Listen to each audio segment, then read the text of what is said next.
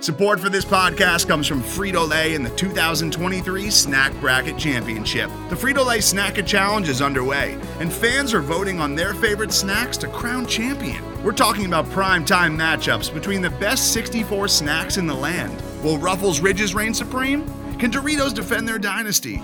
Or will Smart Food use their smarts for a surprise upset? Only you can decide. Get in on all the action for a chance to win up to $1,000 or a year's worth of snacks. Let your snacks be heard. Just go to fritolaysnacket.sbnation.com to vote and enter for a chance to win. No purchase necessary. Sweepstakes ends April 3rd, 2023. Void where prohibited. Year's worth of snacks awarded in the form of 52 coupons, each good for one bag of chips. See official rules at fritolaysnacket.sbnation.com.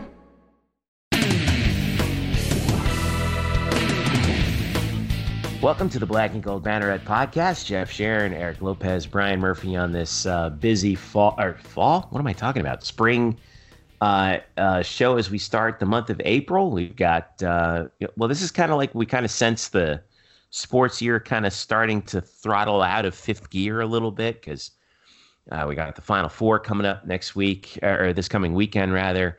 Um, we've got uh, you know baseball is bit, you know in conference play, softball's in conference play, and it's coaching season, and we got some Hall of Fame talk to get to actually. So um, I don't know, guys. Do you feel like it gets busier this time of year with a whole bunch of stuff going on, or is it like you, you start kind of breathing a little easier? No, it's great. I slept last night. It was so much fun. it really like. I woke. I woke. That makes today is like today. Today is like the first day that I haven't really had to do anything like sports writing wise in a long time. So this Wednesday has been wow. fantastic. I listened to like just 20 podcasts and ate pita bread. It was really a great day for me. that sounds great. Was there hummus involved? I hope there was hummus. Involved. You you bet there was. Five different involved. varieties. There's some, you got that this. spicy red pepper hummus. You got yes. the garlic oil. Yes. Yeah. Now we're talking. Um, the uh, so we are Black and Gold Banneret, the uh, home of UCF Sports on SB Nation. Uh, you can follow us at UCF underscore banneret on Twitter, Facebook.com slash black and gold banneret, and of course, black and gold banneret.com. Follow us individually at Jeff underscore Sharon, Eric Lopez Zelo, and Spokes underscore Murphy. All right, so let's let's dive in with kind of like where we left off last week. And where we left off last week was, oh my God, Johnny Dawkins might be leaving. Um, turns out that that's not exactly going to happen. Um, things kind of got very hot and heavy, and then they quieted down, just like we thought was happening at the time. And it turns out that Vanderbilt is now making a move toward Jerry Stackhouse, uh, a former, obviously the former North Carolina star, a longtime NBA player, um, becoming their head coach. He's currently an assistant coach right now, but um, nonetheless, Johnny Dawkins' name is going to be consistently coming up in uh, in coaching circles around a number of things, around a number of potential openings, both maybe right now and then maybe coming as a result of what's happening right now. So, real quick, I do want to touch upon this because there's not too much news to talk about, but um, uh, Brian Murphy, you've been following this situation for quite some time now. What is the latest scuttlebutt, if you will, surrounding Johnny Dawkins? uh, that it's not Vanderbilt, and if it's not Vanderbilt, then maybe it's Virginia Tech because Virginia Tech's Buzz Williams is going to Texas A&M, and if it's not Virginia Tech, then maybe it's TCU because TCU's Jamie Dixon is going to UCLA, and really it's probably none of those things because really at, at, the end of it, it sounds like uh, that no news is good news for UCF, and he'll probably just stay here. And we wasted uh, we wasted some time, but uh, that that what is, are you talking about? We got some good hashtag content out of this. We got some hashtag content out of it, and isn't that all what what Johnny Dawkins and all of us really wanted in the end? I know we we appreciate that, uh, Coach Doc. I will say this though, I I don't get. I, I'm not going to rest easy until I hear something from UCF. I would imagine that we would hear something about you know, possibly an extension. Is that right? I mean, it's uh, maybe not, or maybe if not an extension, maybe a renegotiation and a raise, perhaps. No, yeah, probably. You know, definitely. There, something will happen, uh, but it, it, certainly sounds like that there was, there's no like if there was smoke.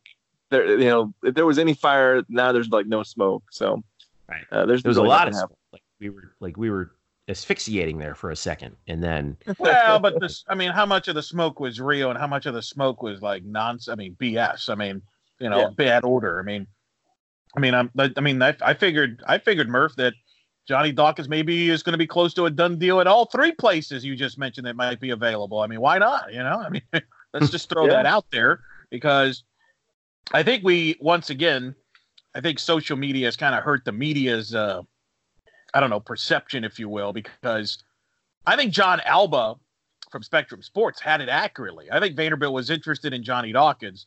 I think the other reporting was not accurate. And when you depend on a Vandy booster or donor, you're probably not. That's probably not a good source to have.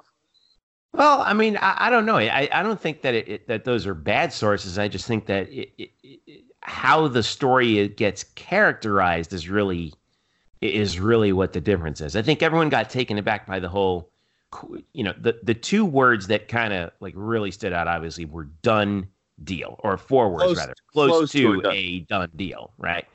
And John, to his credit, you know, did pull back on that and say, you know, yeah, they're interested, but it's not close to a done deal here. You know, it- there's still lots to go. Now, There's still lots to go about with this. So, I mean, so that's fair. I, I, I think that, you know, John deserves um, credit for kind of throttling that back. Last week on the podcast, you know, Ken kind of was a little worried about that that level of, um, you know, uh, assertiveness. I'd say, and we kind of expressed that to him. I, I, I thought that they treated it um, fairly, and for the, but to clarify, John was not the one that reported that it was a done deal. He just said that Vandy Right. was interested.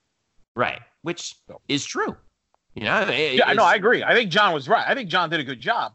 yeah. I just think when we jumped in, and you know, when you're on, you know, Twitter, I think this is where Twitter kind of can be harmful. You know, you're coming out with so source tells me it's pretty much close to a done deal. I mean, it's a booster. A booster like here's the thing. I've, I've having hung out with donors. One thing they like to do is talk, and they like to talk, even if they don't really know what's going on. They want to pretend they know what's going on. Mhm. And I think you sometimes get caught in a situation like that, and Yeah. especially in But this off season becomes- where everybody's talking. But then it becomes a semantic thing, right? I think that's really where the whole thing kind of fell apart a little bit. It was a little bit more of a semantic, a, a semantic thing, and that's the trouble that they ran into. But at least for the moment, and we did want to update everyone on that. But Johnny Dawkins is still the head coach of UCF, and, And, I'm very confident that he will be. I That's- um, yeah. Well, I, I I think again, just like last week, people were speculating that Kelvin Sampson was going to leave to go to Arkansas, and I said no. He was negotiating that week, and it was going to come down to if Houston would make some concessions. And what happened? Looks like they've made some concessions, and he's going to stay. So I mean, And I think the and the lack of reporting from those who are really always in the know, Bingo. your your your Jeff Goodmans, your John Rothsteins.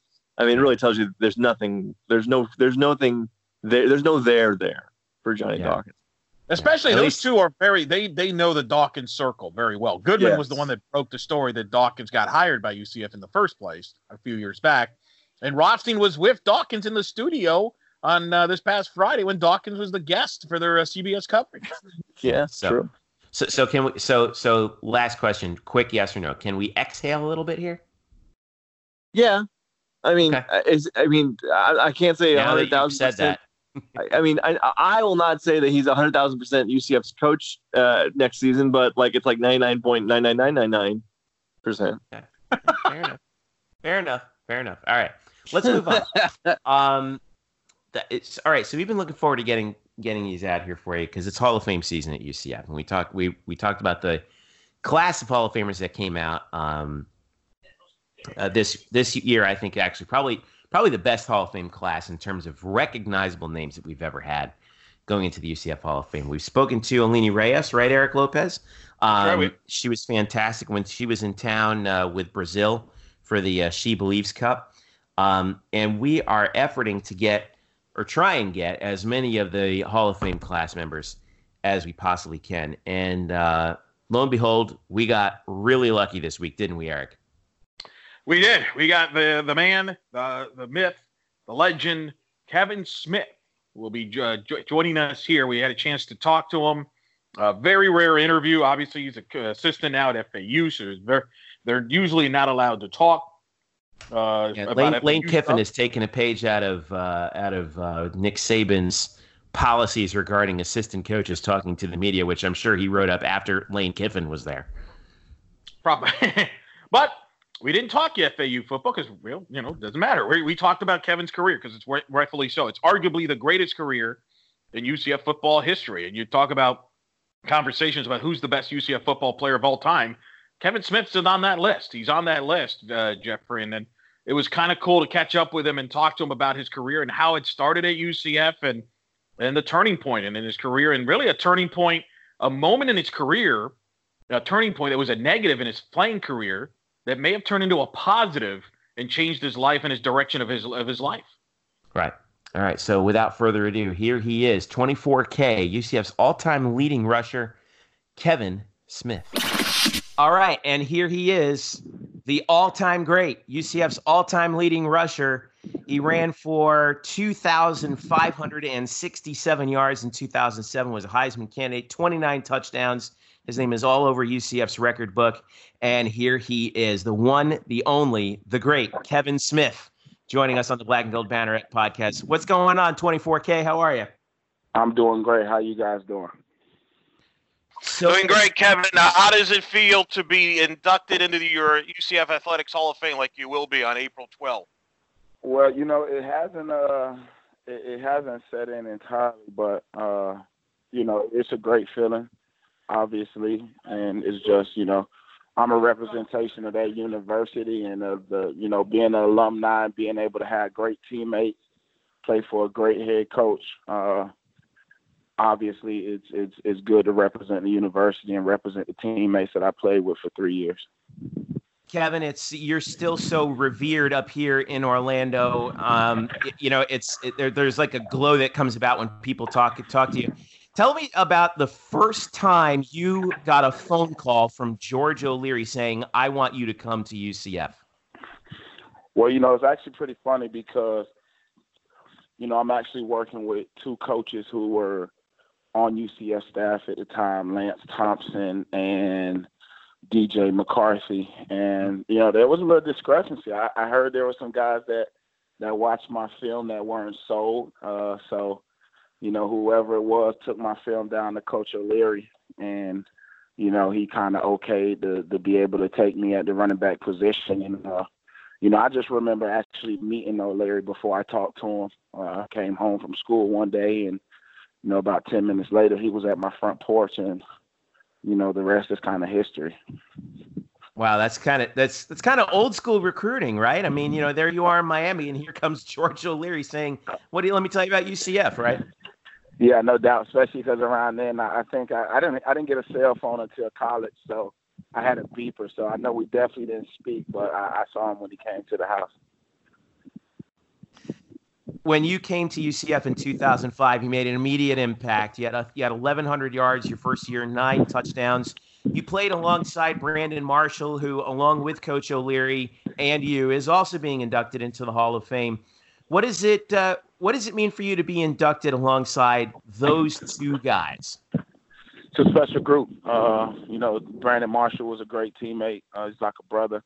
I love him to death, and then you know I have the utmost respect for Coach O'Leary. Uh, till this day, we talk often, uh, especially if I'm in the coaching business. He's a big mentor, and you know I love Coach O'Leary. So to, to go in with those two guys, especially Coach O'Leary, uh, I couldn't ask to go in with, with a better group of guys. Have you reflected on your three years there, Kevin, and what it was like? I mean, you mentioned, you know, you know, Jeff mentioned that freshman year, you made an immediate impact, helped the turnaround.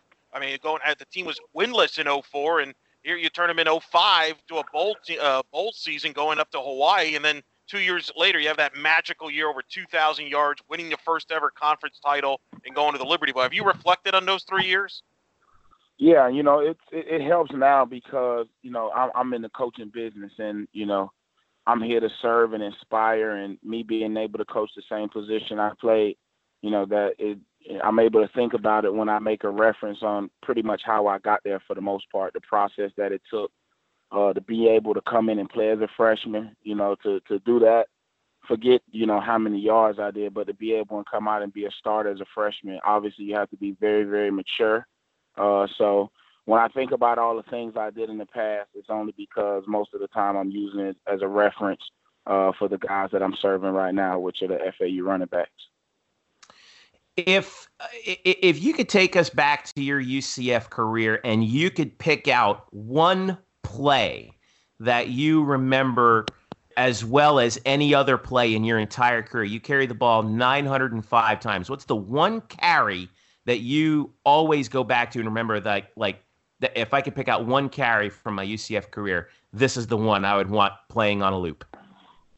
All right, well, I got to go two. And the reason why I have to go two, because if I don't tell you the first one, you probably never hear Kevin Smith. Uh, I remember being a freshman and, you know, being kind of buried on a depth chart I was probably number seventh on the depth chart, and I just remember going through camp. Uh, and obviously, when you're playing with, you know, you're on the third and fourth O line, it's not as good. Uh, so the production is is probably not going to be as good. And I just remember Coach O'Leary, we were in the indoor during camp, and we were running 46 power. And I remember saying, I want to see number 24 go with the ones. And I got that carry and I scored. And I started every other game in my career. So that's how I kind of get to this next play, which would be for me. It's probably going to be the uh, Nevada and the Hawaii Bowl, uh, and it was my longest run that at that point of my career.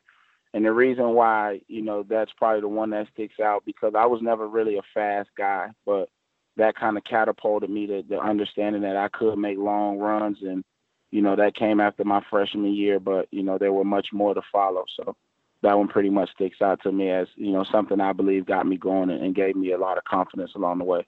Gosh, that's such a great answer because you know I think that if you ask UCF fans what's the one play you remember from Kevin Smith, the two that they would come up with would be the first play of the season against NC State up in Raleigh, where he went I think 80 yards for a touchdown on the first play, and then the long touchdown run that kind of capped off the conference championship against Tulsa as well. But you know, like you said, it, it has got to start somewhere, and those are the ones that you remember where you know you proved that you could that you could make it and make it happen. Did you you know when when you got to when you think back to like 2007 and before the season happened, did you really think that you know, that a season like that for you was even possible? Because when I look back on it, man, you looked like you know, an all-star Madden player playing on like rookie mode, right? I mean, you were faster and bigger than everybody else, and to run for 2,500 yards is just incomprehensible. How, did you think that was even possible at that at that point?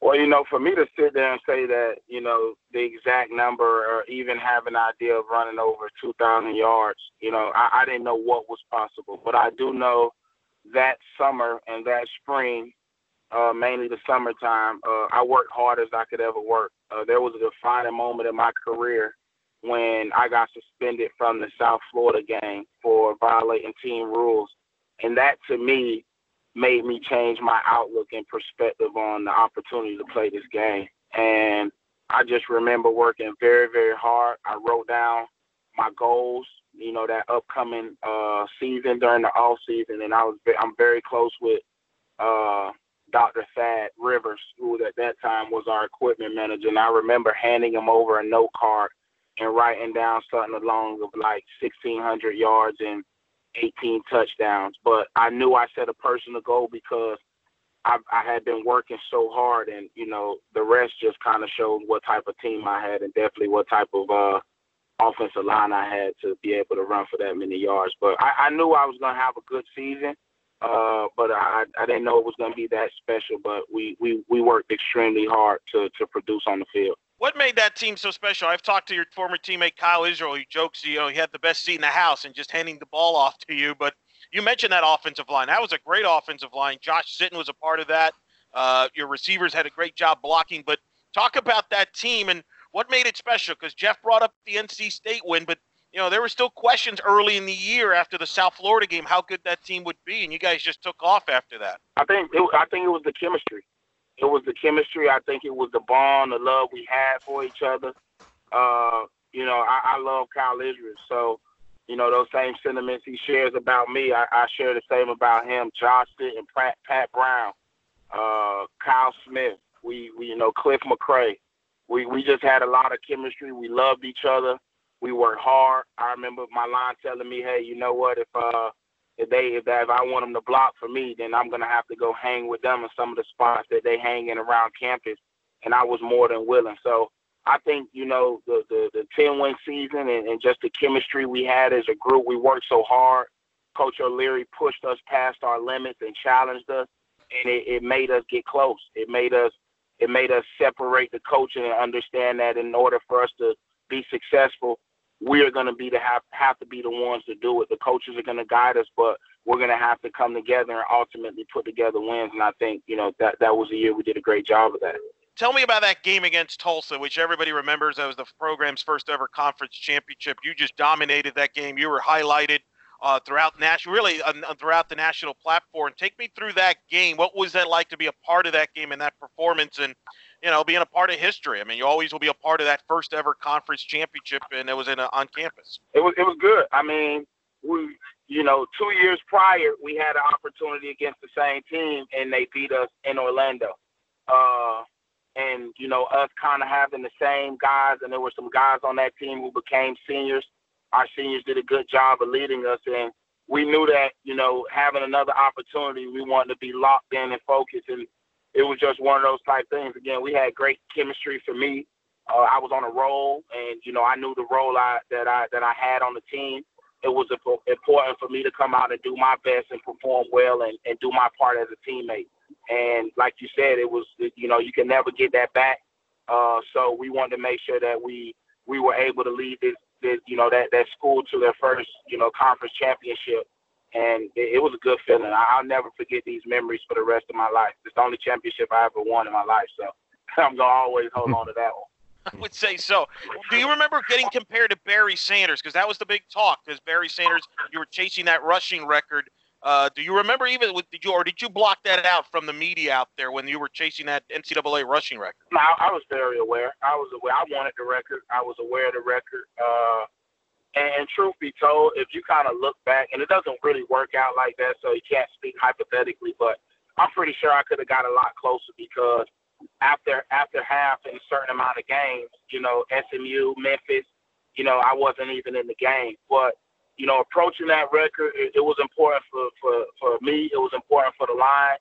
Obviously, you know, the win was the one thing we were focused on, but if we can get the record, you know, while we were getting the win, it would have been good. Obviously, we didn't get the win. We didn't get the record. So it was just, you know, it's good to be in that type of conversation. It's good to put yourself in, in that type of situation and give yourself an opportunity. And, you know, sometimes you accomplish them, sometimes you don't, but the feeling was still good and it was special nonetheless.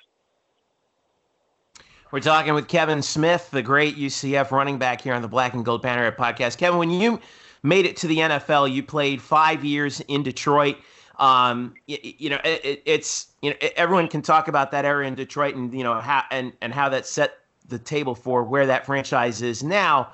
But I, I guess my question for people who you know for the mere mortals among us who you know don't understand what it's like to to play in the NFL des- describe for us as best you can the leap from college football to the NFL and just how much of a grind it is in that league because I just uh, because I uh, a lot I think a lot of people think you know stuff translates from one thing to the other but it's just a whole different animal in, in the league isn't it yeah you, you you have to know what you're signing up for the one thing that you know I preach to the players who are in same position is when you get to the NFL, it's a business. The good thing is coming from UCF, playing for George O'Leary, every guy who played for George O'Leary could come back and tell you that he had you ready for the NFL. There's a method behind the way he made you come 15 minutes early to meetings. You know, if it was a 7:30 meeting, if you arrived at 7:15, you were probably late. Uh, and those were the habits that obviously help you as a professional, learning how to come in late, I mean, learning how to come in early, staying late. Uh, so the transition from that aspect was pretty smooth, but from the business side and from the athletic side, you know, you you it it takes you some time to get adjusted to playing against 260 60 pound linebackers that can move as fast as you, if Yeah. not faster. And it is a grind, and you do have to be dedicated. You have to, you know, you have to be willing to be a learner and willing to, to to work harder than the next man in order to be able to provide for your family. So uh, going to the next level is a blessing. It, it's awesome, and you know, me being at the university and I was at, like I said, and playing for Coach O'Leary, there were some aspects that made the transition very, very smooth. It's pretty remarkable. And they did appreciate you even more about Brandon and the success he's had in the NFL? You play with him of the year, and just to tell the audience what a, a phenomenal talent he was, because even before your arrival, he was playing defensive back in 2004. He was starting at defensive back, and then he turned to receiver, and he's turned into a, an incredible NFL career. What was it like being around Brandon at UCF? And you know, I don't know if you stayed in touch with him where you, while you guys were in the NFL, or you looked at him when he was playing in the NFL when you were in the NFL. Yeah, Brandon sucked in college. No, I'm just playing. he was a great teammate. I tell you what. So me and Joe Burnett, uh, which is you know pretty cool, we end up being whatever freshmen, you know, conference freshmen players, uh, first team freshmen or whatever. But we were roommates, and we made a vow. So we said, okay, when we come out to workouts coming into our freshman year during the summer, we're going to try to keep up with Brandon Marshall and Mike Walker. That was our only goal. We wanted to separate ourselves from the freshman pack. And when we had to run all those sprints and do all those agility drills, Brandon Marshall, you know, along with Mike Walker, those those, those guys were the standard of where we wanted to get. And it paid off and allowed us to work hard enough to to play as a freshman and be, you know, impact freshmen. And just, you know, being teammates with Brandon was awesome. I always had a love, a, a, a, a real love for him as a guy, and I always knew he was super, super talented.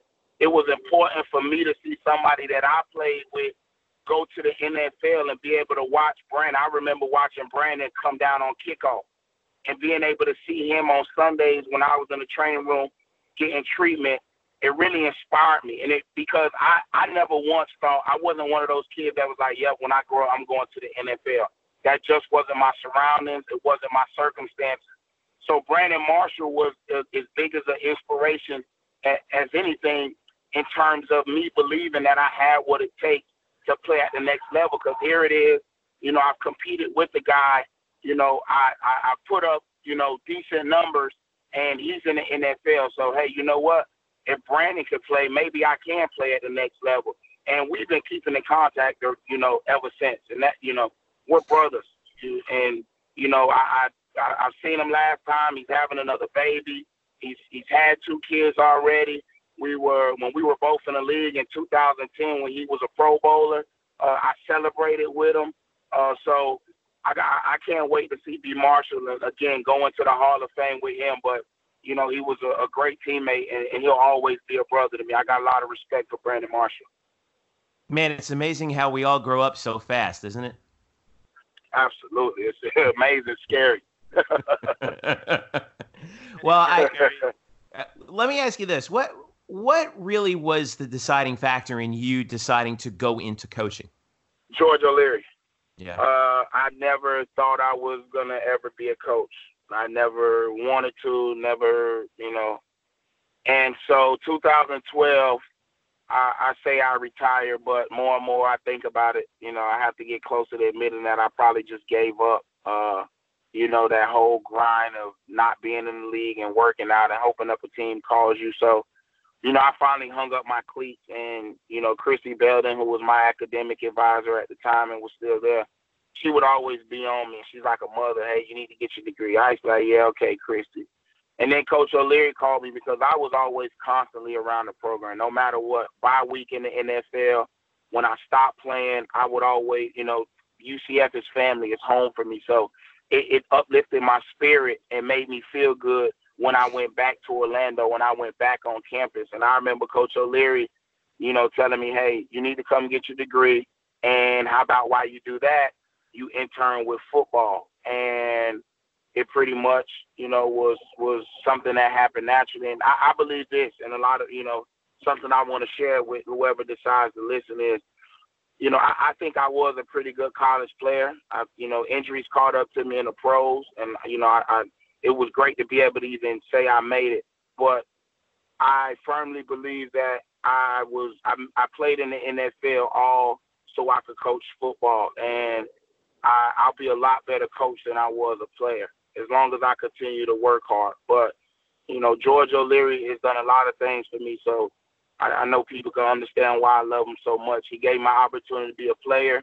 You know, he he helped create a standard for me that allowed me to play at the next level, and he inspired me to give back to this game what it gave to me and come back and serve young men. And you know, every single day I leave my family and kiss them goodbye.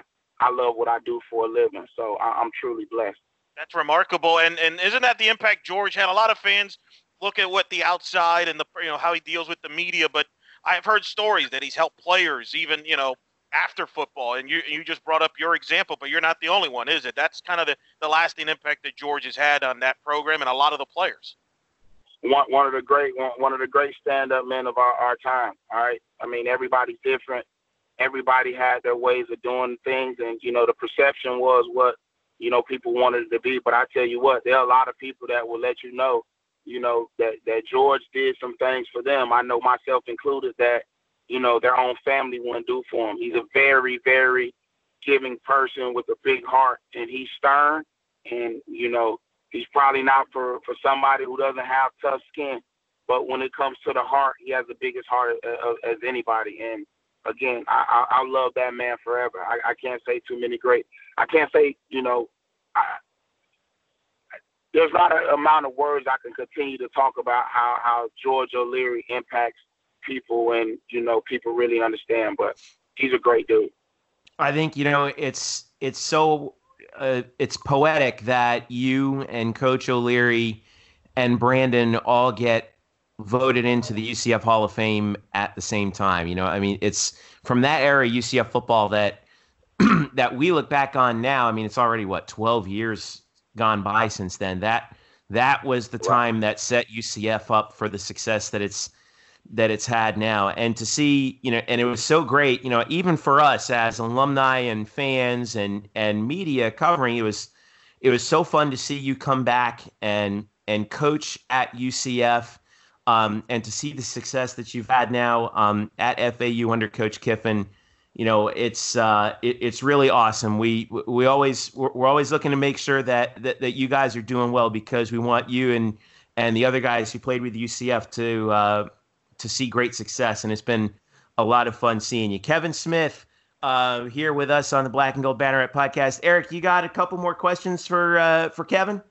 The only thing I'm going to say is I think on behalf of a lot of UCF fans and there's a lot of fans of Kevin Smith, thank you for everything you've done. And and and do you realize the impact you've had? Because I know a lot of people that became fans of you and became fans of UCF because of you in a lot of ways. There's heck, I have a number 24 UCF jersey because I was a student when you play when you started playing. So, do you realize that impact that you've made on a lot of people and and and in, in the here in the uh, Central Florida area?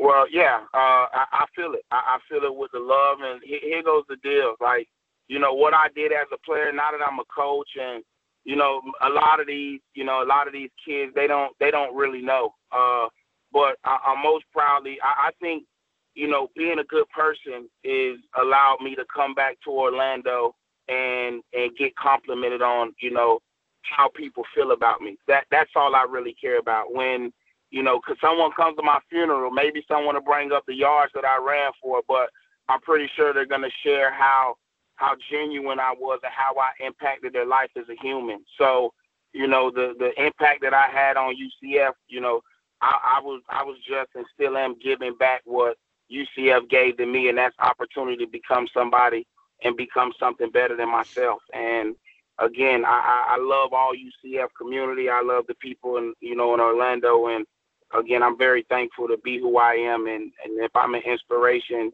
to to people, I want to make sure I continue to do things the right way. But I'm grateful for every single fan. I, I try to do my best when I was a player a lot of games I would stay out there one and two hours after, you know, with lines wrapped around the stadium. And, you know, as, as far as I can remember, I, I didn't turn down one. And, and, you know, I always try to show my appreciation for the people who came and supported me. So I'm, I'm, I'm thankful. Kevin, we love you right back, man. Congratulations, and we're looking forward to seeing you in person. I think it's April 12th. Is that right? Is that the uh, is that the day of the induction? April 12th in Orlando. But I got a great speech because here goes the deal, and I'm gonna tell him you got to give me my speech time because this will be the only and the last time I ever get to to, to, to be inducted into something real special. So uh, I can't wait to get with you know with everybody and see Coach O'Leary and see Brandon and talk about memories and you know for me, it's gonna be emotional, and I'll try to hold it together. But you know, this is almost like the this is like the final step, like the almost the goodbye, in a, in a way of kind of just closing out a, a career and a lot of memorable moments with my coaches and my teammates. Well, here's to that, and here's to the beginning of a of a hopefully a very successful and lucrative and long career in coaching. Man, you've been so successful, you deserve it. Here's to here's to the best of beginnings in that too. Kevin Smith joining us here on the Black and Gold Banneret podcast. Thanks, Kevin. Stay safe. We'll talk to you soon. All right. Thank you. Appreciate y'all having me. Have a great day. All right. Thanks to 24K. What a great interview. He even stayed with us afterwards and um, and shared some stories, which uh, which which we appreciate him for. And um, and it's it, he's every bit as uh, he's every bit as genuine as you think he is and um, to see him succeed at FAU uh, under Coach Kiffin, he's having a real good time down there. Um, is really is really fun to see. I mean, seems hard to believe that he's an assistant coach in college football. Man, time flies really quick, doesn't it? It does. It does. He's got the passion for it, and uh, he's really invested in it. And it's. I'm excited to see him Friday, April 12th. He's excited to be inducted. I mean, to me, I would pick him as the best football player in the program history. When you think about it, there's not a running back that's been as good as him. It's close. Whereas quarterbacks, there's been other great quarterbacks. And, mm-hmm. you know, I think back to that 07 year, I feel like if we had, what do you think about this, Jeff and Murph? I want you to chime in on this. Okay. you were around this. Yep. Had UCF had the social media presence that they do in the present back oh. then, and I know we, I think Kevin Smith would have a legit shot to win the Heisman. I well, I think yeah, that's a good point. I mean, I think he would have been that. Re- he still he would have been a much more fun outside candidate. He would have been higher up in the race. I don't know if he would have won it. 2007. You know, there's actually a great series on uh, SBNation.com in the college football section about how 2007 was just the kookiest year in the history of college football, and UCF was part of that. First 10 win season, first conference championship. Kevin Smith um, and 2,500 yards for UCF and unbelievable yeah, I mean, just a like a like bizarre you, year that UCF was a part of. A workhorse back, the likes of which I don't think we could ever see again oh, in yeah. college football. He had something like 50 carries. I think that's still a record. Carries. I think that's still a record, a, a Division One record. I'm not mistaken. Yes, yes, and that's why I, I kind of chuckled. Remember Jeff when he was talking about, you know, I could have broken the record, but they rested me uh, like some of these games at halftime. I'm like, yeah. I hope they did. You carried. Yeah, they gave him the ball every every single time. Like you know, I, I, I, I remember last year I did a story for Black and Gold Banneret. I think it was like the the top individual performances of all time if you're uh, a black and gold yeah. banneret and and i reached out to a bunch of people. One of the people was mark Daniels, obviously who gave me quotes in the story.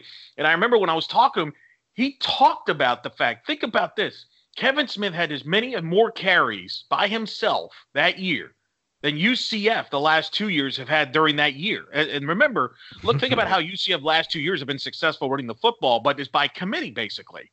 Through three guys get the ball Kevin Smith by himself had more carries than all the, the, the entire UCF team combined each in 2017. I mean, that's just insane.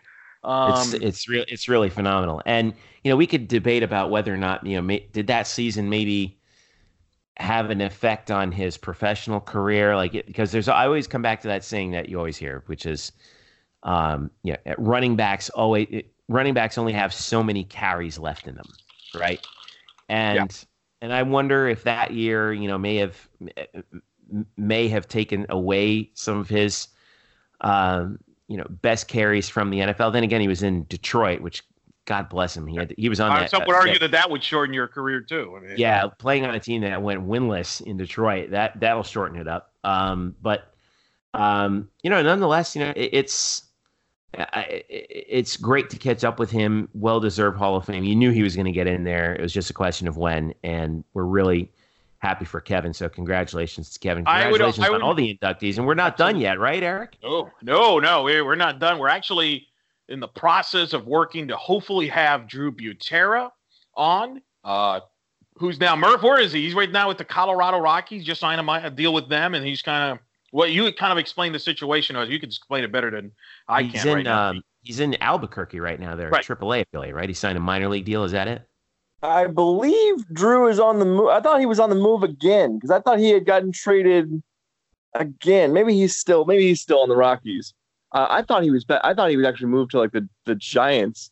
But I, I, again, I, oh. I, I did not keep track of his entire, entire like I don't keep track of like Drew Butera's entire hey, life. Now you're freaking me as, out, man. It's, as much as as much as as much as it might seem that I am stalking Drew Butera, uh, I, I don't. I swear. Of course, All that's right, kind of what of, that is. That I, is kind of what a stalker would say.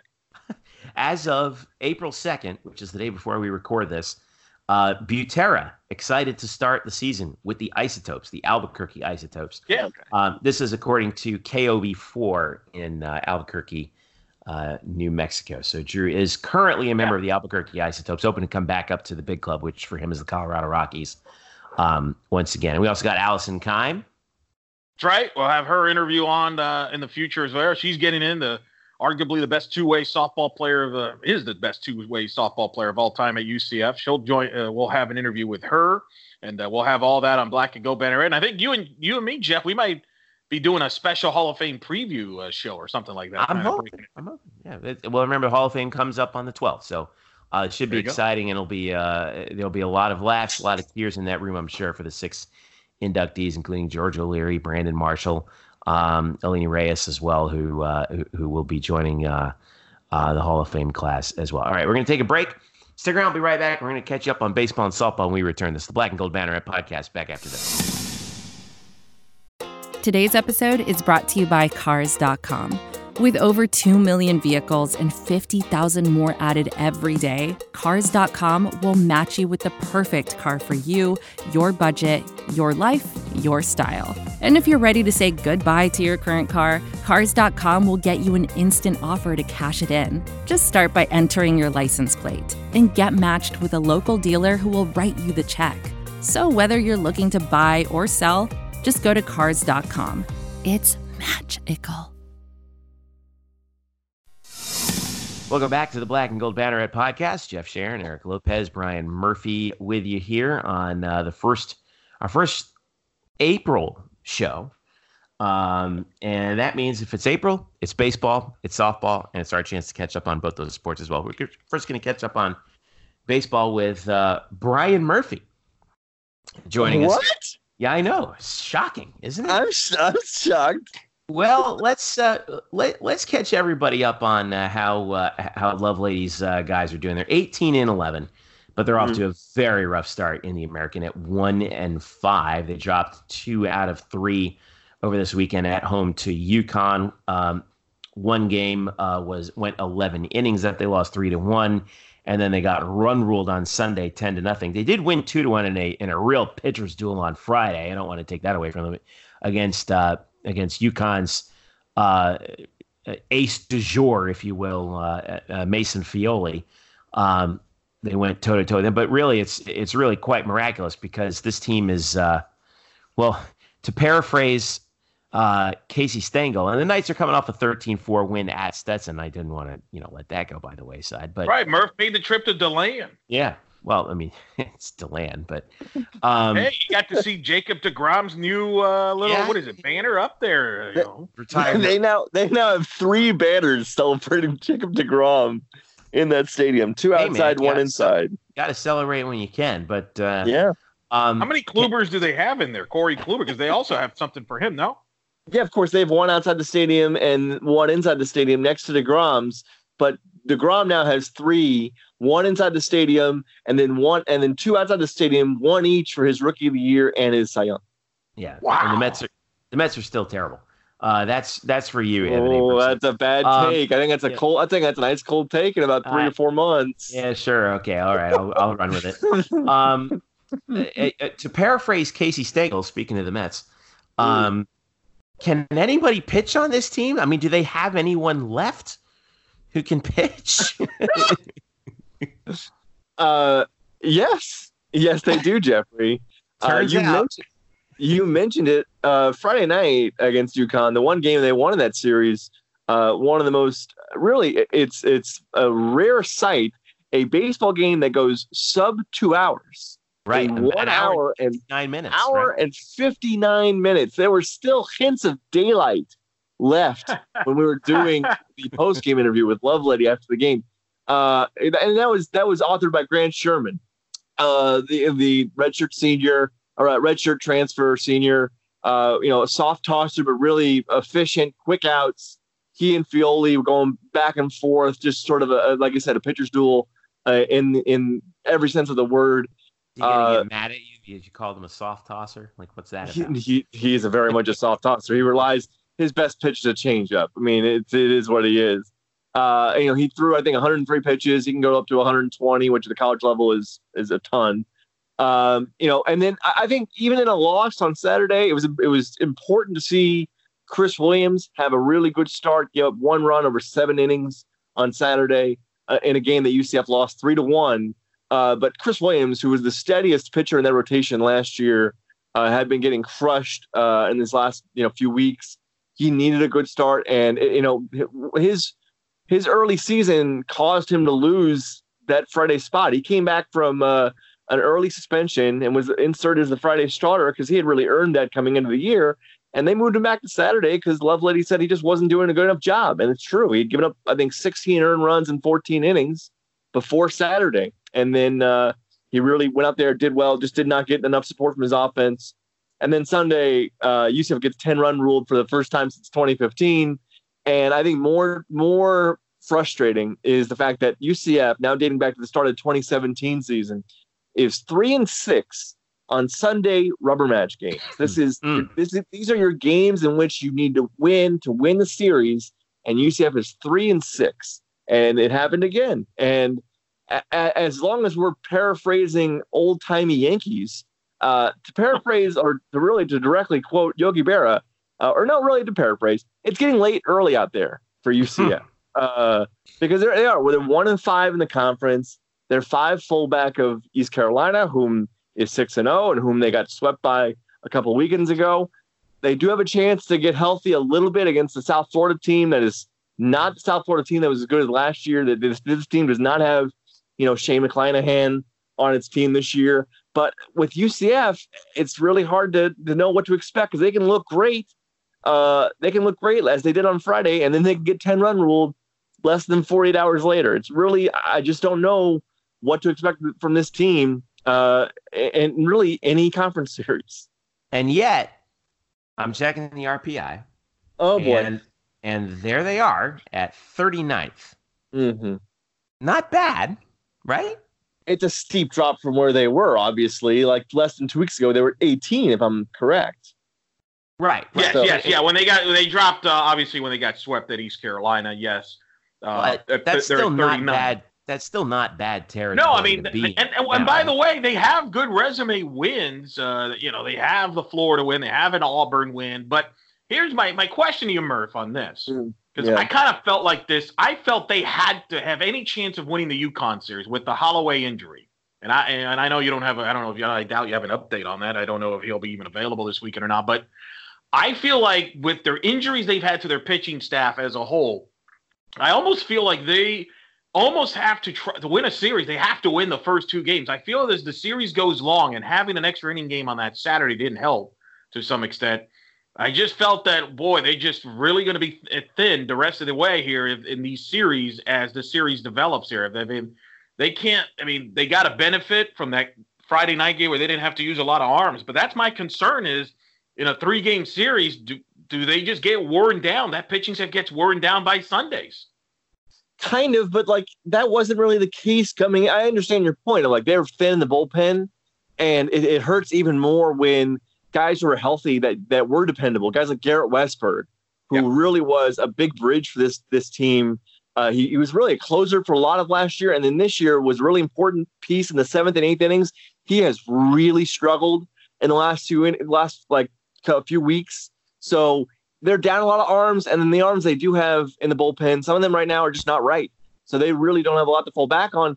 But after what Sherman and Williams gave them against the Huskies, they pretty much, you know, kind of close. They kind of had close to a full boat going into Sunday. Uh, but it just it, it, just fell apart quickly, and it, it boy, it just it was it was frankly embarrassing. It wasn't. It, it is embarrassing to get run ruled on your uh, mercy ruled on your home on your home field. I think we can all say that. Uh, it just, I don't know.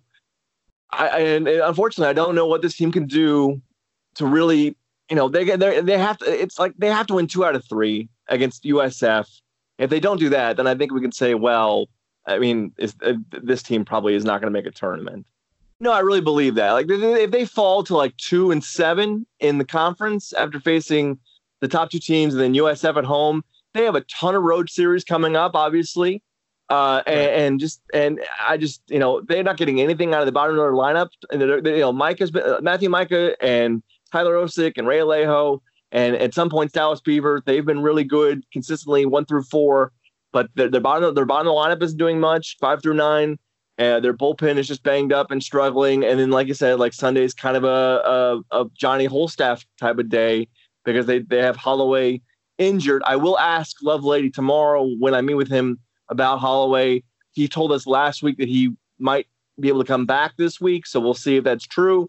Um, but you know, Tyler Osik said before the UConn series that they need to win two out of three, uh, or or they're not going to be an at large in the tournament. I thought that was kind of a rash statement. But if, you know, just the way they played and the way that series ended, it gives you a not much confidence heading into this series against a very average at best South Florida team. If they lose two out of three again at home, uh, we Jeffrey can slam his panic button because I know he wants to. well, well, let me ask you that, this, Murph. Let me ask you this real quick because uh, the thing that's kind of confusing to me, Murph, is this offense. Like they have yeah. games where they just explode, like they did against Stetson, and they and they hit the ball well against East Carolina. And, and Coach Lovelady even mentioned this to you, I think, in the post game on Sunday. Uh, you know, they got six hits off Feole, who's the ace for UConn, is a oh, yeah. pitcher of the year candidate in the American. And then, yet on Saturday and Sunday combined, the offense only had six hits. Like they, I, it, how do you explain the the ups and downs of this offense? Well, it's not good when again those four guys I mentioned, Mika, Osik, Alejo, and Beaver, they were five for forty in that series. And so those guys are going to go into slumps because slumps happen.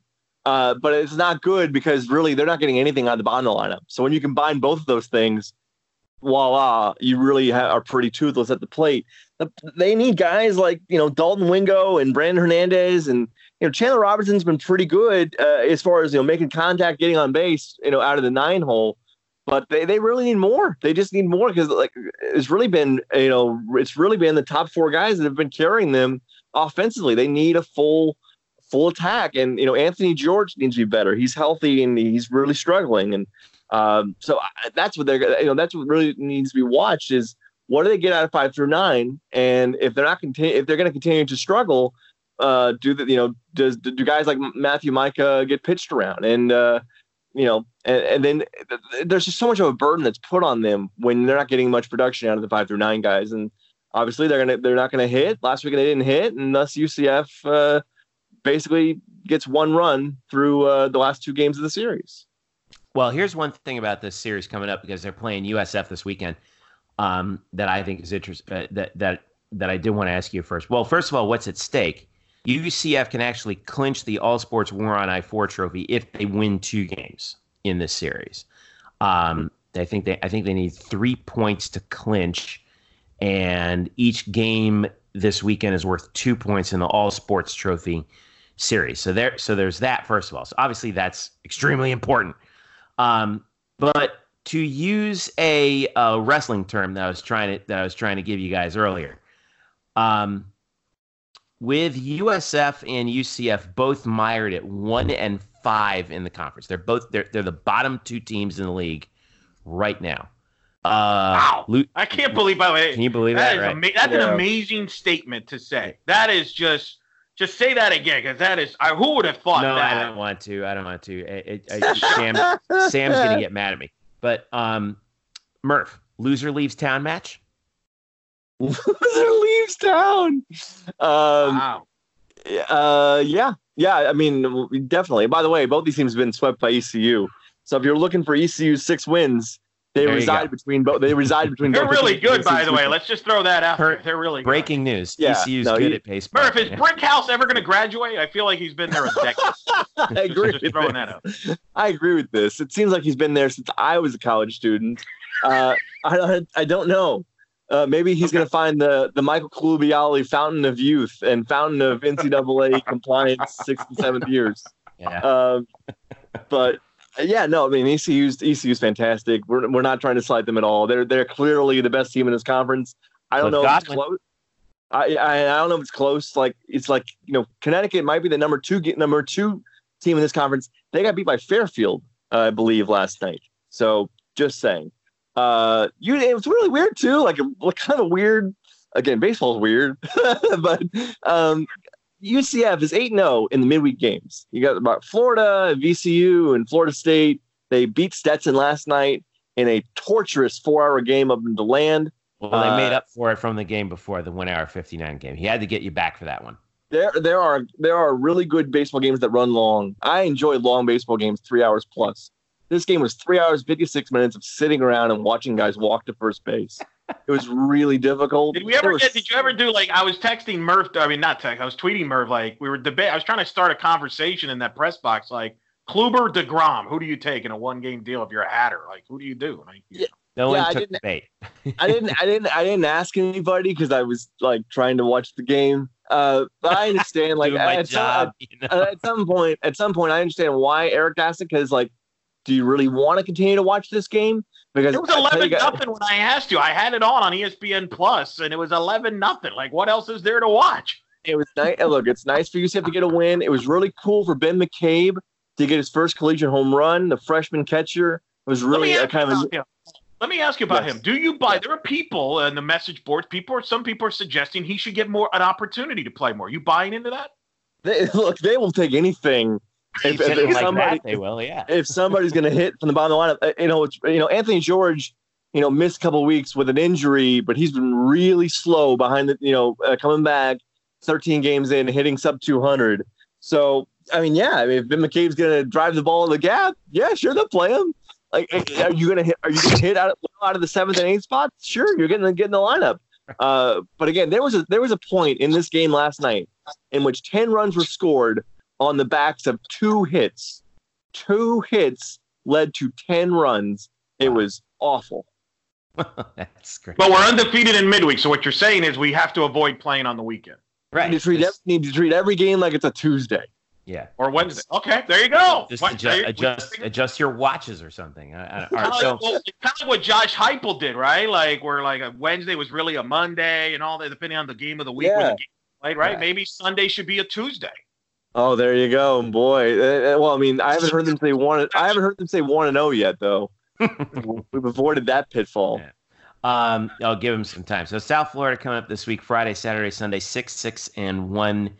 Uh, It's Tuesday, Tuesday, Tuesday. right. Well, and then the actual Tuesday, they're at Jacksonville. So um, those are your four games coming up um, this week. All right. Switching gears, I want to go over to softball, Eric Lopez, because UCF is off to a very good start. 6 and 0 in the conference, 27 and 9 overall. Uh, and they uh, they won tonight uh, actually against uh, Jacksonville at home, uh, three to two. So uh, in walk off fashion, Elo. Um, so you got yourself a little walk off action tonight, and UCF is now they have a 750 win percentage through two, the first two thirds of the season. And you told me this earlier, and it bears repeating for those uh, for those listening. When was the last time UCF had uh, had a seven have a 750 win percentage? That was 2015, the magical year where they went 50 and nine with two Yeah. All-American pitchers. Pretty good, pretty good. So, um, this team is hot right now. Do you just it, it, it do you what are you thinking about this right now? Are you expecting it to continue? I think they're they're in a really good spot, and yet I think they can get better. I think offensively they're still like I think Coach Ball, even in that JU would be would like, man, I wish we could have we should have gotten some more runs, get some more hits. and help our pitching. The pitching's great. Aaliyah White right now is just locked in. She's locked in right now. She got a win tonight. She's so uh, fun to watch right now, man. She's she got the win. She's got, she's got the thing. She's got the yeah. thing that you know we saw from Allie and yep. uh, Shelby and and and Mackenzie and and Dottie before them, and it's it's fun to watch right now. She's got the win in relief on Wednesday night against JU. She got all three wins against ECU in Greenville. She's up to 62 career wins now, tied for fourth all time with Ashley Cole. Allison Kime, as you mentioned, the Hall, going into the Hall of Fame, 71 wins. Uh, that's the record for most wins by a UCF pitcher in three years. Aaliyah's in her third year. She's already got 62. Allison's got 71. Mackenzie Audas is second at 78. Shelby Turnier at 80. Aaliyah, by the way, 19 wins, top tied for fourth in the country in wins with players like Kelly Barnhill of Florida, who's a former player of the year, Megan King. Uh, so she's uh, just she's just playing at a very high level right now, uh, pitching. But I think offensively they feel they can do some more things. And you know, Savannah Jalila got to start on Wednesday night. And here's a funny, a cool story about it. Murph can help me out with this because Murph, you covered the JU UCF baseball series earlier this year, I believe, right? You were there yes. when the JU and so uh, Savannah, no, I don't think I was. I think I was out of town covering basketball. Oh, that's right. That was the you were the Houston game. Okay, so I was, I was too busy. Still, I was too busy watching UCF basketball clinch the like arguably the best win in their in their program history before the VC. How dare you? How dare you not cover baseball? What do you think? I know. Well, no, but um, but you could probably help me out anyway because you obviously you covered you. I know you wrote a, about that series a preview. I recall mm-hmm. because yes. Savannah Jalila uh, older brother is actually one of the better hitters on the Jacksonville team, uh, who's I think hit second on the team uh, in the lineup there for JU. Um, so in fact, Dakota. So they, Dakota. Yeah, yeah.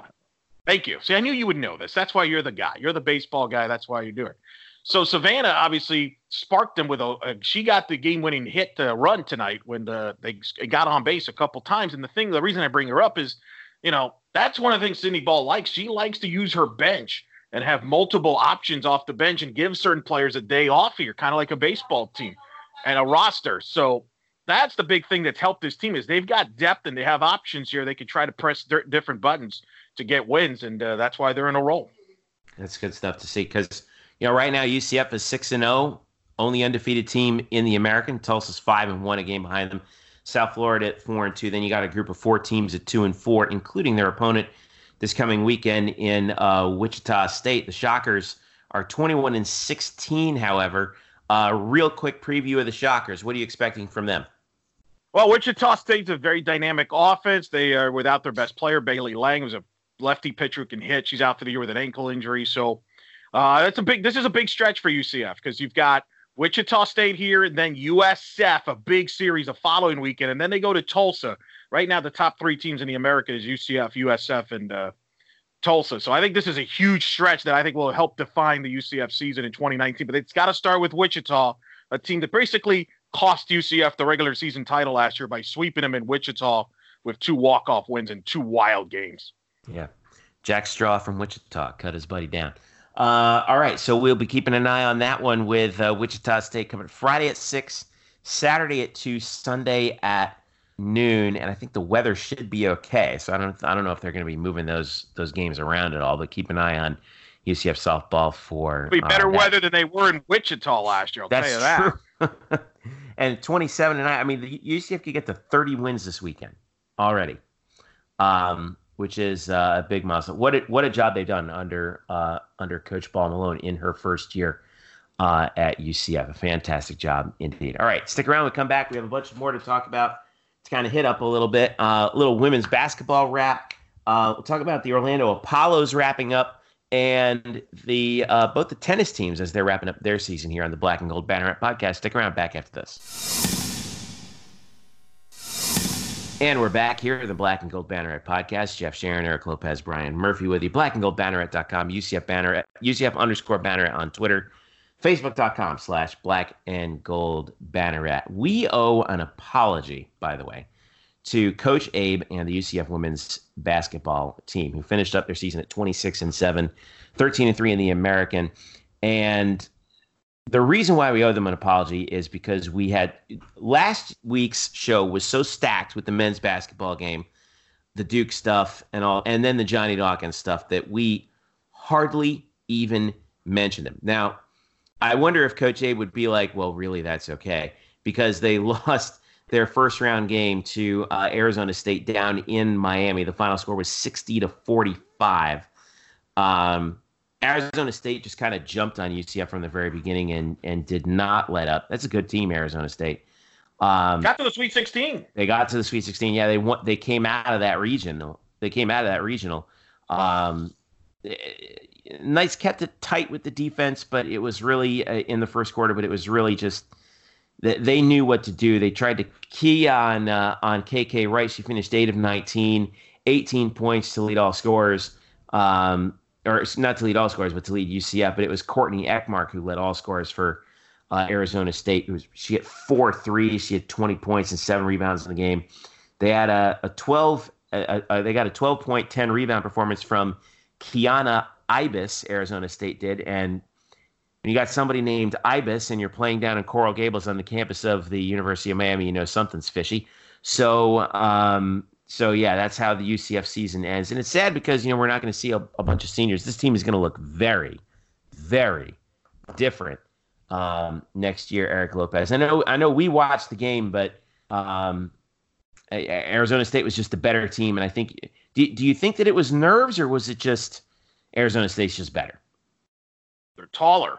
And that's kind well, of a yeah, problem when you got that's, that's they're taller. they dominated the boards and they were big. And I think that created some issues for using it. By the way, the apology should be the NCAA women's, uh, the NCAA owes women's basketball apology. Move the tournament either before or after the men's tournament. By going head to head with the men, you're going to get lost in the shuffle across well, the board. So that lo and behold, they played their game at uh, at what was it, seven o'clock on Friday, right? And and then we and then that was that was on ESPN two and watch ESPN. And then the men's game was against VCU in the first round was right after that. So I mean, it worked yeah. out for all of us. We got a nice. Well, I disagree. Well, it, it, worked out from from a yeah. Well, the viewers, the, the television numbers disagree because nobody watched that game. Um, from the according to the, uh, the numbers, but I, I disagree because like Danny White wanted to be at both events. He wanted to be at both games and he couldn't because they were literally on the same day in different mar- cities. I mean, you know, if they would push the tournament a couple weeks earlier or later, like softball, they start the tournament way earlier than baseball does. So there's a gap. And uh, I think it's the same way in soccer. And I think that's the biggest problem with women's basketball. So that's my two cents on it. It's disappointing because I had a jet plane ready to go because we were going to fly Murph out to cover the women's game and the men's back and forth, but obviously we couldn't do it. So we got, we had the, S, we had the SB Nation Gulfstream ready to go. Is that what I could have used the jet. I could have used the jet plane to fly to South Carolina. I mean, nobody told me about this. We just figure you like driving. I mean, you know, oh man, I know, I know. I, I did anyway, want to point out. Oh, go ahead, Eric. I'm sorry. But I do want to say about the, the team. Um, they got dominated in the boards. I do think there were some nerves early, but I think the board Arizona State was just bigger and taller, and that created some difficulties there. And UCF couldn't make shots because I think length was an issue. And look, you we've brought this up all year. And who was going to be the second scorer, um, up opposite of KK Wright, and they didn't have one that night. Yeah, I mean, K- Kayla Thigpen, who usually is the one who fills that role was two of eight. They did a good job on her. Um, Masnikava had a pretty good game, three of six from the field, but UCF finishes the season in the first round of the NCAA. Here's the part that worries me, and we'll go over this just real quick, Eric. So UCF now loses seven seniors, and and uh, Tolu Omokore is listed as a junior, but she she said that she's she's hanging it up um, at the end of this season. Seven seniors: Nye Schuler, Sadie McDonald, Kayla Thigpen, Shamisha Paul, Tolu Omokore, uh, L'Oreal Wilson, and Fifi Endure. These players combined for 59% of the total minutes, 48 or 49% of the total scoring, 54% of UCF's total rebounding this year, and 63%, 63.5% of their blocks on the interior, and 60.6% of their steals that's a lot of production that they're going to have to replace. And uh, and and you know we've talked to people within the within UCF women's basketball, and they're like, this team's going to look a lot different next year because we got a lot of stuff to fix. Is it fixable? Well, let's hope. Yeah, so. it's fix. Yeah, I think so. It's fixable. I mean, you've You're been talking about it. Pains, I think, though. That's the thing with the freshmen coming in, and and they do get Jalen Williams also, who's a transfer from Penn State as one of their bigs coming in to replace Fifi Indoor. But still, that's a lot to replace. Right, but I mean, you gotta give. I mean, it's funny how fans are. like, you know, in the last week or two, everybody's been talking about, oh my God, you know, what, what's going to happen with men's basketball recruiting? What's going to happen with recruiting? You know, like, can we let the coaches like bring in their players and see what happens first, and before like making judgments? Like, oh my God, what's going to, you know, she's going to bring in players that she's recruited, and yeah, I think her system, I think it will succeed with a lot of players. They're going to be young, you're right, but maybe Jeff they might bring in some players that could help in the scoring front, for example. Mm-hmm. And I, think they're going to be good. She's they've been good defensively every year, and I don't expect that necessarily to change. But yeah, they're going to be a little younger, and but you also got some players you can build around with KK Wright. I like Kaba a lot.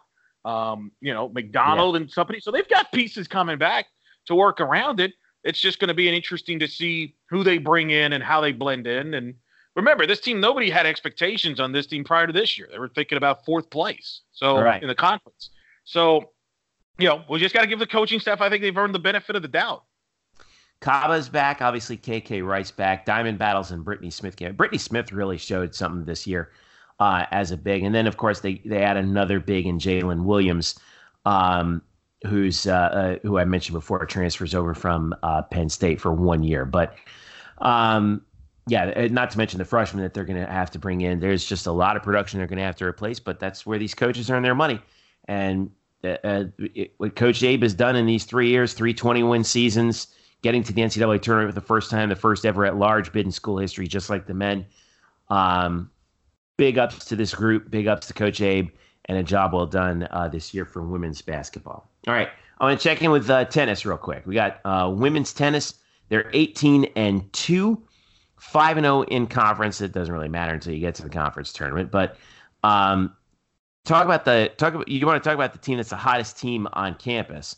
Uh, 5, 6, 7, 8, 9, 10, 11, 12, 13, 14, 15, 16 wins in a row. They haven't lost since January. Um, and uh, they've got number 12 Oklahoma State coming up on Friday. They are at Stillwater for this match. That's a big uh, dual match for them before they come back and finish the regular season on Saturday, April 13th against South Florida. So that's the women's tennis update for you. Men's uh, tennis looks like this. They're obviously still scuffling through at 11 and 9, but they did uh, knock off FAU 7 to nothing in their most recent uh, in their most recent uh, dual match, and they have two matches left to go. They are at South Florida Sunday, April 14th, so they got two weeks off and Memphis on Monday, April 15th at home to finish out the season uh, at 6 p.m. before the American Athletic Conference Championships, which take place coinciding with each other this year at the at the Collegiate Tennis Center at the USTA National Complex.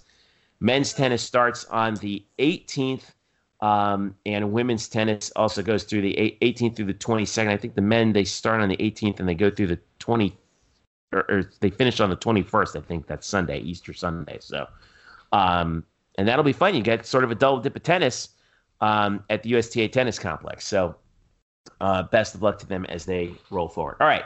Last thing I want to talk about before we get out of here.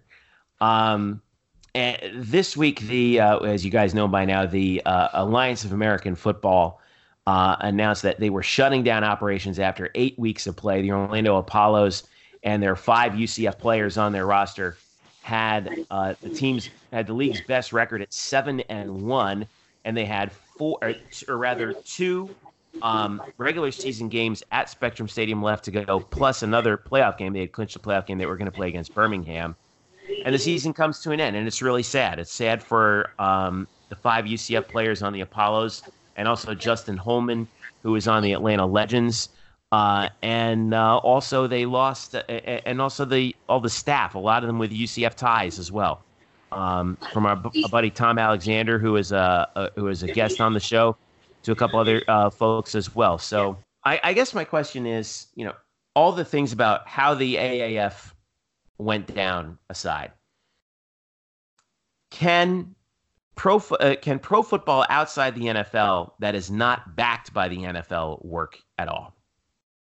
Sure, the Predators worked. It, it, is it, it, I mean, are we counting arena football on this? I mean, because well, how, I mean, val- how valuable yeah, is arena? Football. okay, but how valuable is arena football in helping develop talent? Because that was one of the that was one of the goals, and you know, and in uh, of the AAF, and in addition to that, you know, that's why um, uh, these players, Eh, you know, guys like Rannell Hall and you know Jordan McRae and Aaron Evans and Chris Martin. That's why they're in the AAF is because it was their last best opportunity, and and to see it go like that, you know, I, I mean, are they going to get that same chance with with like the with the Orlando Predators? I understand. I understand that this is not great and it's been handled poorly by the league executives and and and the the chairman of the league or whatever he wants to call himself. Uh, principal uh, investor Tom Dundon. Yeah, it's it's awful. It's it's not what it's not how you treat people. Period. But I, I am only saying that I'm sure it can work without without the NFL's backing. But I, I, I just know your argument to this, Jeffrey, because we talked about it off air before the show, and I want to say beforehand I am completely against uh, what you are about to uh, per, like surmise about Orlando pro football. well, I got an article coming about. Um, I, I think Orlando pro football is cursed. Outdoor pro football is cursed. That is so ridiculous. It makes my head. I'll I'll explain. I'll explain why. I, I, I shall I shall explain myself. Um, in here in Orlando, we have had six different pro, professional outdoor football franchises. All right, since 1974. Of the six, they played a total of eight seasons. Here's where it gets to the cursing. Okay, I couldn't I'm believe this. I'm cursing. I'm cursing at your argument. okay. Of those eight seasons, that whichever Orlando team we're talking about, whether it's the Thunder, the Renegades, the Florida Blazers, the Orlando Rage, the Florida Tuskers, six times the team in question finished at least tied for first in their respective leagues, divisions, conferences, whatever. Made the playoffs six times all six times they either they, and in actually in four of the six times they lost in the championship game by four points or less. Um, the only other times that they didn't lose in the championship game, the Orlando Rage lost in the semifinals by one point uh, of the XFL. Uh, the Apollos obviously didn't finish the season, and uh, and we had two teams that missed the playoffs entirely: the Orlando Renegades in the USFL, and then the first year of the Orlando Thunder in the World League under Don Matthews. Coincidentally, Eric Lopez. Um, those were the only two Orlando professional football teams with which Lee Corso was involved. There you go. Well, so so what? So I don't know if we can call. Well, the Tuskers got to the championship game, right? They got to the championship game twice, lost in overtime right. once, and lost on a blocked field goal the second time. Yep. Yes, they did. So I would know. I was part of that. And, and it, it actually contributed uh, on their game day of activities. So I, I, I guess what's I, call it? Call this the Corso curse. they're not cursed. I mean, here's the reality of this, and and and again, I you know, you and I have been on complete opposite sides on this. I don't think anybody wants more football. I don't. Uh, nobody wants more outdoor football, and they certainly don't want football that. I mean, people want NFL quality football, and they don't need a fight. Here's the thing: the NFL, you could, I would argue that even if the NFL backed it, it wouldn't succeed. There's this thing called NFL Europe that the NFL backed that didn't work out either. Oh no, no I, I, would disagree with that because is it still that around? Worked, that worked for 12 years. It's not around anymore, is it? it? it's not around not because it wasn't a success. It's not around because of the because of the uh, the economic collapse in 07 and 08. Oh, that's I mean, but that's the thing. See, here's the thing. That's your, that's the point. A lot of things have to go right for a league to work. Period. Forget football. Just a league. Period. A lot of things. Investors actually have to be guys that you could believe in and not be crooks, uh, which is what I think happened here. You have to have somebody that is competent. It's easy to say, "Oh, we're okay losing money the first three years." No, no, no, no. You're going to lose money. Are you going to stick with it? Um, you got to have the right TV deal. You got to have a lot of things go right. Now, Orlando has been successful in supporting these teams because I think Orlando has good sports fans, but I don't think there's a market for football, not anymore. Uh, look, the Alliance ratings were dropping week by week. They were down 30 to 35 percent every week. They were down to about 200,000 viewers by the last week. There was no buzz. And the reason there's no star players, there's no players. You can only sell your coaches so much. Um, and that's the problem with these leagues. They don't have the best players at the end of the day, and you can't trick the fan base and you can't trick the, the, the consumers into that. It just doesn't. It doesn't work that way. There's nothing wrong with it. I, the MLS has the same problem. The MLS is not going to be bigger because a soccer fan knows that's not the best league in the in the world. They're not. They're not close to an English Premier League, and that's the issue that football in the spring has. But what about the, the what about the angle of you know, the NFL, which they've got on the record several times. They say, "Look, we need a developmental league. We really That's don't just care talk. about." You know, they, don't believe a word. Don't buy No, it. no, They, no, they no, already, no. That's they, they no, have one. They I no, they have one. It's called college football. They, they don't have to pay a cent. Okay, There would but be- that- they- but that- that's where they be- that's where they farm talent from. But if you're talking about Yep. guys that you need to develop that that you know that are out of college, right? Yeah. Yeah. Those guys need a place. To, those guys need a place to develop, don't they? Yeah, There's yeah, it's called OTAs. It's called OTAs and training camp. That's what it's they It's not do. the They- same as game action. You know that. But here's the problem. That's the the point is that the NFL will never, no team will ever allow players to play in another league over an OTA or no, not with the risk of injuries. Absolutely not. It will never happen. That's the point. That's what was so hilarious about this. Like, no, the NFL was never. The players were never going to sign off. Yeah, sure, we're going to play in this league. No, because those bodies, as crazy as it sounds, and as much as we'll mock the fact how pointless OTAs are and training camps are, these coaches want every player there, even if it's quote voluntary. Uh, By the way, and I would make a point with the OTAs is that with the latest collective bargaining agreement, like there's a lot less of that now. So there's a lot fewer opportunities for these guys to develop, and that's why the NFL is kind Well- of get, jumping on board. And I'll guarantee you, with the next CBA, there's probably going to be even fewer practices like that. Yeah, but you still are there learning the playbook and learning the deal. You're not going to just this is this is not baseball where you could just farm out a guy to double A. It's just never going to happen. It's just not. The NBA is trying to do that with the G League. And you know, it's not going to work for marquee players. You might get like a 12th man that, you know, here and there can hop in back and forth. But no, it's not going to happen. It's never But, going but, but, but that's what I'm saying. Isn't that the point? what? That that that's where that's where you get those fill-in guys from, and maybe the occasional guy turns into you know a decent contributor, a starter, whatever. But It's it's, those guys in that in, not- that but it's uh, that it's not- that tail end of the bell curve. You might get a player or two, but it's not worth spending millions of dollars for it. It's not. It's not. I'll- the, the I'll- NFL. I'll give No. you a good example. All right, Oh. And this will be our last thing. I'm you guys know I'm a New York Giants fan. All right. Oh. Um, I'm also a uh, I'm also a Miami Dolphins fan. They're my number two team, clearly. All right. Um, let's say the draft kind of goes sideways, and neither of these teams get the quarterback that they're that they're kind of looking for in the draft. Wouldn't they be in the market for a guy like, say, Garrett Gilbert of the Orlando Apollo? No, The league and- no, Why no, not? No, because they already have their quarterbacks. The Dolphins signed their quarterback. They're going to tank. That's the point. That's the point. If you don't have a quarterback, you just tank and try to get one in the draft. That's the whole point. You're not just going to go Isn't get that- somebody. is- but that's bad for business, isn't it? If you're just openly saying, if you're just openly saying, "Hey, hey, everyone, let's get excited for Ryan Fitzpatrick." well, that's what's going to happen this year. I mean, that's what's going to happen. I, mean, we're know. ready. If I'm a Dolphins fan. I would have, I, I would, I would buy into this guy who was lighting up this other league. Hell no, I wouldn't. Then- no. than tired Fitzmagic that go that disappears after week six. Come on. But that's what we know. But that's the point. See, the Dolphin fan doesn't want to win. They're tired of eight and eight and six and ten. We want a tank. We want Tua. That's the point.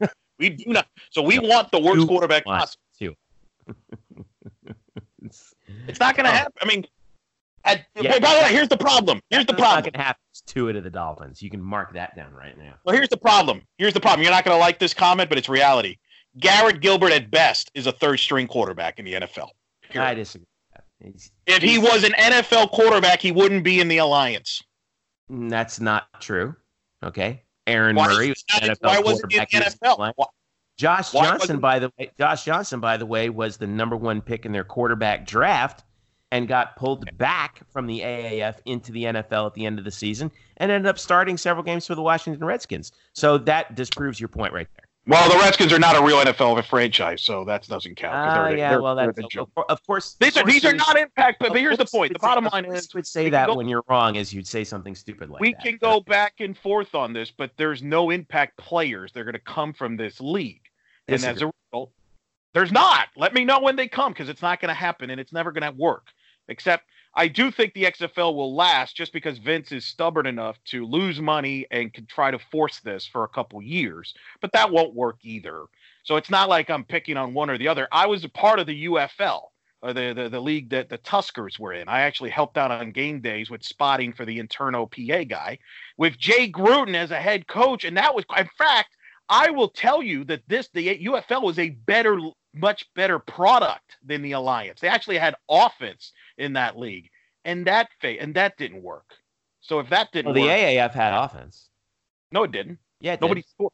Anybody? No. Nobody scored outside of Orlando. No, that's false. That's that's completely false. Oh, you're just an apologist for the league. That's No, I'm not an apologist. I actually did the math. I I actually, watched games, the games. the games, the games were more entertaining. Act, the games are statistically actually more entertaining than the NFL by average because there It's were six, Uh, because we're there's not even six- gonna agree, please. 63% of the AAF's games after week one when they worked out the Kings, 63% of their games were decided by one score or less. You know how many were decided in the NFL in 2018? No, no, no. Do you know what I how many? Do you know how many? Points. No, How answer many my question. Answer my question. Do you know how how many points did Yeah, they score? Answer my question. Because you, you know play how a many? sixty-three. No, Don't because change, no, don't change the subject. Answer my question. Seven to six games are not exciting. There weren't seven to six games. They didn't have seven to six games. seven No game had seven to six. Who's the most recognizable player in the league? Garrett Gilbert. No, it isn't. Johnny think- Manziel. No, no. Johnny Manziel played like four snaps. He wasn't the most recognizable player in the league. Ask the I'd say casual or. Trent or Trent Richardson. I think it's Johnny. If you ask the casual person, it's Johnny Manziel. And look what and look how that ends up. He's a failure. No, no NFL team is gonna play was gonna was gonna bring him in. He's a he's a desperation play at best. S- but by the way, it's So- it's Oh wait, so it's Trent Richardson. fifty-three percent of NFL games are decided by one score. Fifty-three. Yeah, they play a longer. Well, you know, maybe if the Alliance would have finished their season, we would have maybe would have found out. Yeah, But I mean, didn't. fair. But they didn't because of vulture capitalism. That's why. Bad investors. You need good investing.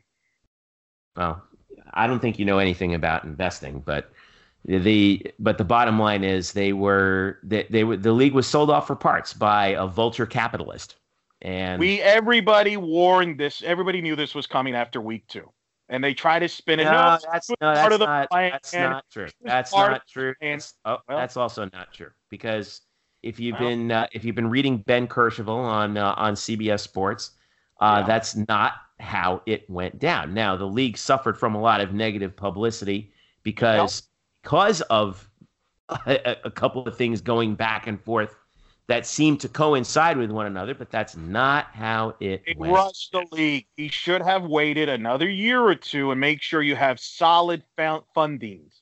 But he wanted to get a head start on Vince in the XFL because he stole his idea from Vince when they did that documentary because he's trying to live up to his father's legacy. So Charlie actually screwed this up. They all are failure. They are terrible people. I have no sympathy for them, and it's unfortunate that innocent people got are victims of this that lost jobs because of greedy people like Charlie Ebersol and your boy from the Charlotte, Hur- uh, the, you know, the Carolina Hurricanes. Well, he's not my boy. He's. Uh, I, I hope. I hope for the record, and this is a good spot to end it. I hope for the record, on behalf of all of the people that we know that worked with the AAF, the players, the staff, the coach, the, the coaches, the assistant coaches, that the Carolina Hurricanes never win another hockey game in their life, ever again. So let me ask you, I mean, a real quick question. Would you support the idea that, and I like this, that Vince buys the Orlando team, names them the Apollos, and joins the XFL? He can't. He can't buy a team. Sure it's could. Why essential. No, because it's not a franchise like the NFL. You can't buy a team.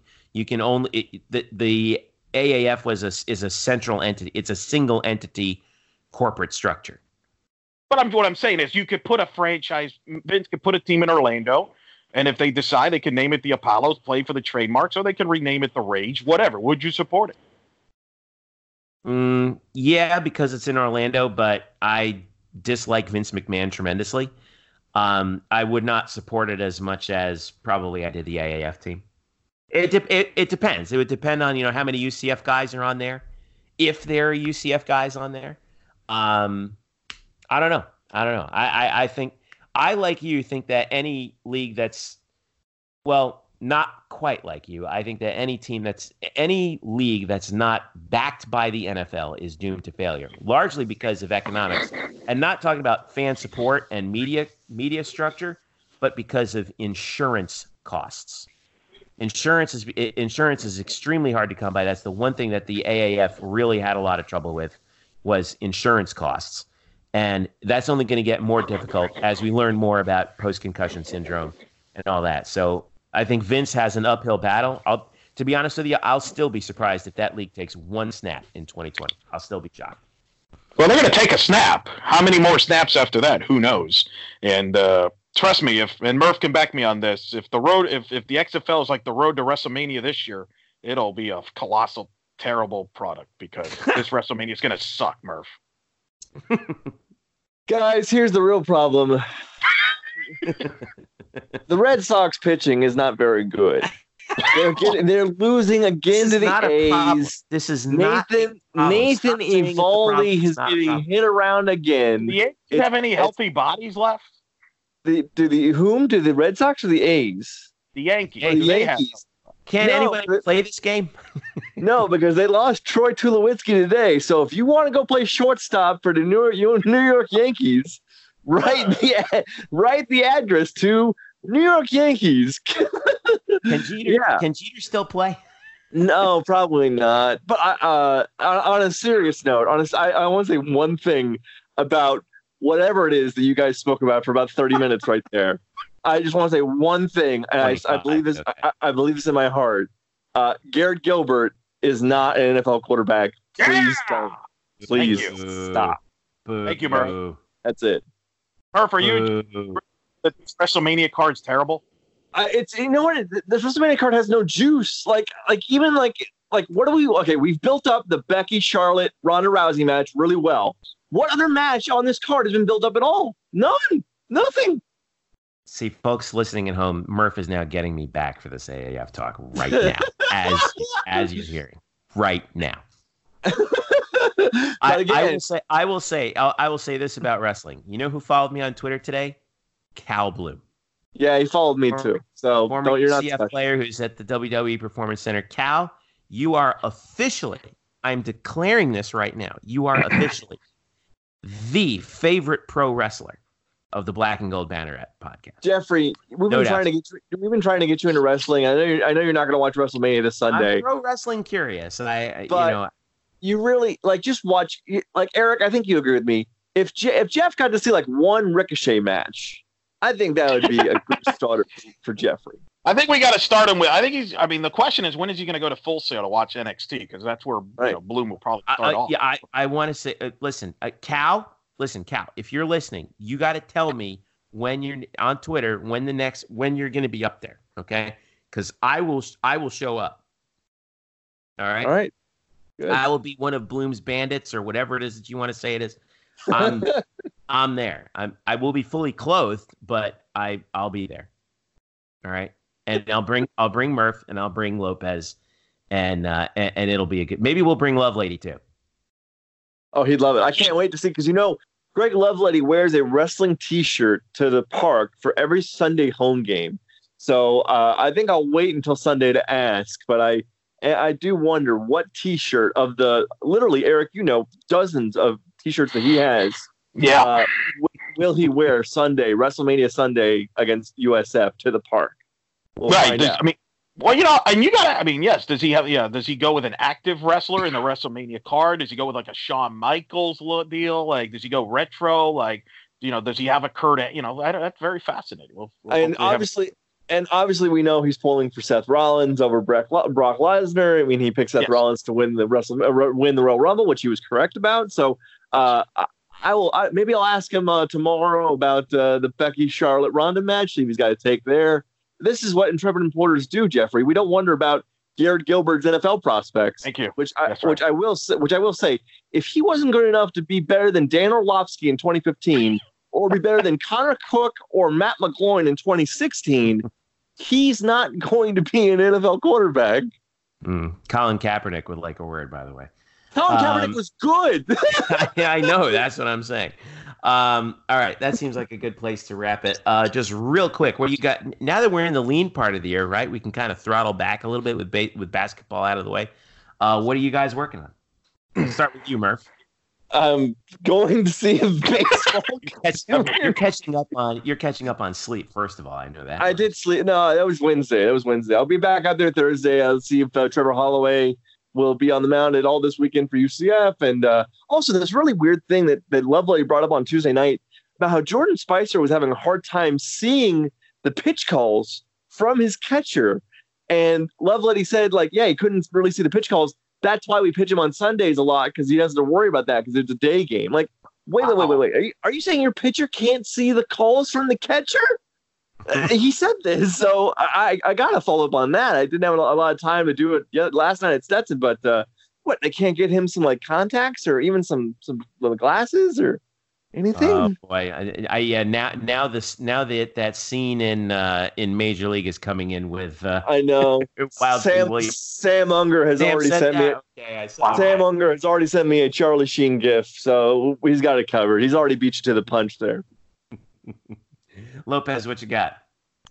That's a heck of a follow there. Um, well, I'll be calling the UCF Wichita State series this weekend, Friday, Saturday, and Sunday, and then uh, maybe at some point I'll swing by and see how Murph's doing at baseball afterwards in one of those games and broadcasting the baseball stuff. And then I know there's going to be content up there where I've got comments from uh, a lot of the former teammates and former coaches on all of the Hall of Fame inductees, like uh, Allison Kime and Aline Reis, and we got, I think, comments from uh, I got comments from Jerry O'Neill, as a matter of fact, talking about Brandon Marshall and Kevin Smith. All that stuff's going to come out uh, on Black and Gold Banneret.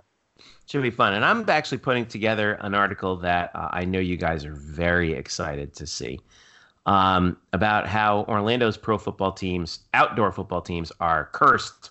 Oh Um, God! and I have Oh. video evidence of all of it. It's it's a it's a it it is a Zapruder film black and gold banneret investigation on uh, on the curse of Orlando pro football. And I'm not going to give you any further details. You're just going to have to wait for it to come out. It'll be coming out. Question: So, if if the Apollos would have won the league, does the banner go up at Spectrum? Yes.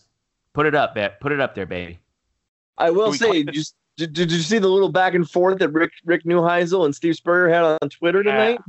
I did not see that. No, no, no. Yeah. I know. I know that FanDuel said that they were honoring the Apollos as the uh, as the AAF champs, and uh, if you put out a future bet on the Apollos to win the league, they paid it out.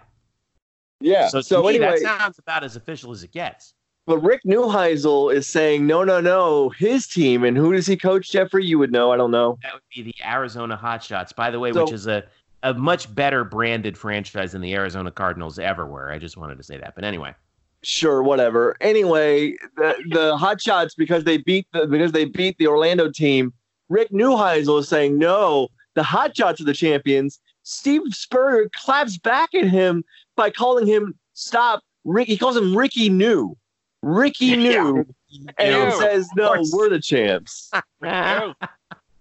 the reason Neuheisel made that case, right, was because they beat him head to head. No, he Yes. said. Here's what he said. Ricky knew too much tequila for you. Good line. Goodness gracious. Apollo seven and one, Hot Shot San Antonio and Birmingham all five and three. Congrats on second place. Oh, this is great. Yeah, no. So we, at least at least out of the out of the ashes of this league, we got that Twitter beef. That was More. fantastic. Oh, God, inject this right into my veins. I love it. All right. Um, that's going to do it for us here on the Black and Gold Banneret podcast. Make sure you follow us at blackandgoldbanneret.com. Uh, make sure you also uh, follow all of us individually on Twitter Jeff underscore Sharon, Eric Lopez Elo, Spokes underscore Murphy. Also, don't forget Luke Saris SBN, our buddy Jeremy Brenner as well at Jeremy Brenner. Um, all of his, he's by the way, Jeremy is so locked in on the Houston Rockets right now because he's a Houston guy, and, and we're coming down the stretch in the NBA in the NBA playoffs. Um, it's nuts. I, I if I now know more about the Rockets than I know about the Magic for crying out loud because of him. Um, I also want to uh, uh, uh, make sure you follow uh, Zach Goodall, who's going to be um, who's warming up for the NFL draft uh, as well. Who am I missing? Oh, Derek Warden and all of his photo galleries. Thanks to Derek as well, um, who just does a fabulous job for us. And uh, all those photos that you see that that look the best ones, they're him. Okay. Yeah. So thanks again, Derek. Thanks again to everybody. Uh, to those of you listening, make sure you follow us also on Twitter at UCF underscore banneret facebook.com slash black and gold banneret for Eric Lopez and Brian Murphy. I'm Jeff Sharon. Thank you so much for listening. This has been the Black and Gold Banneret podcast. Enjoy the first weekend in April. Catch you next week.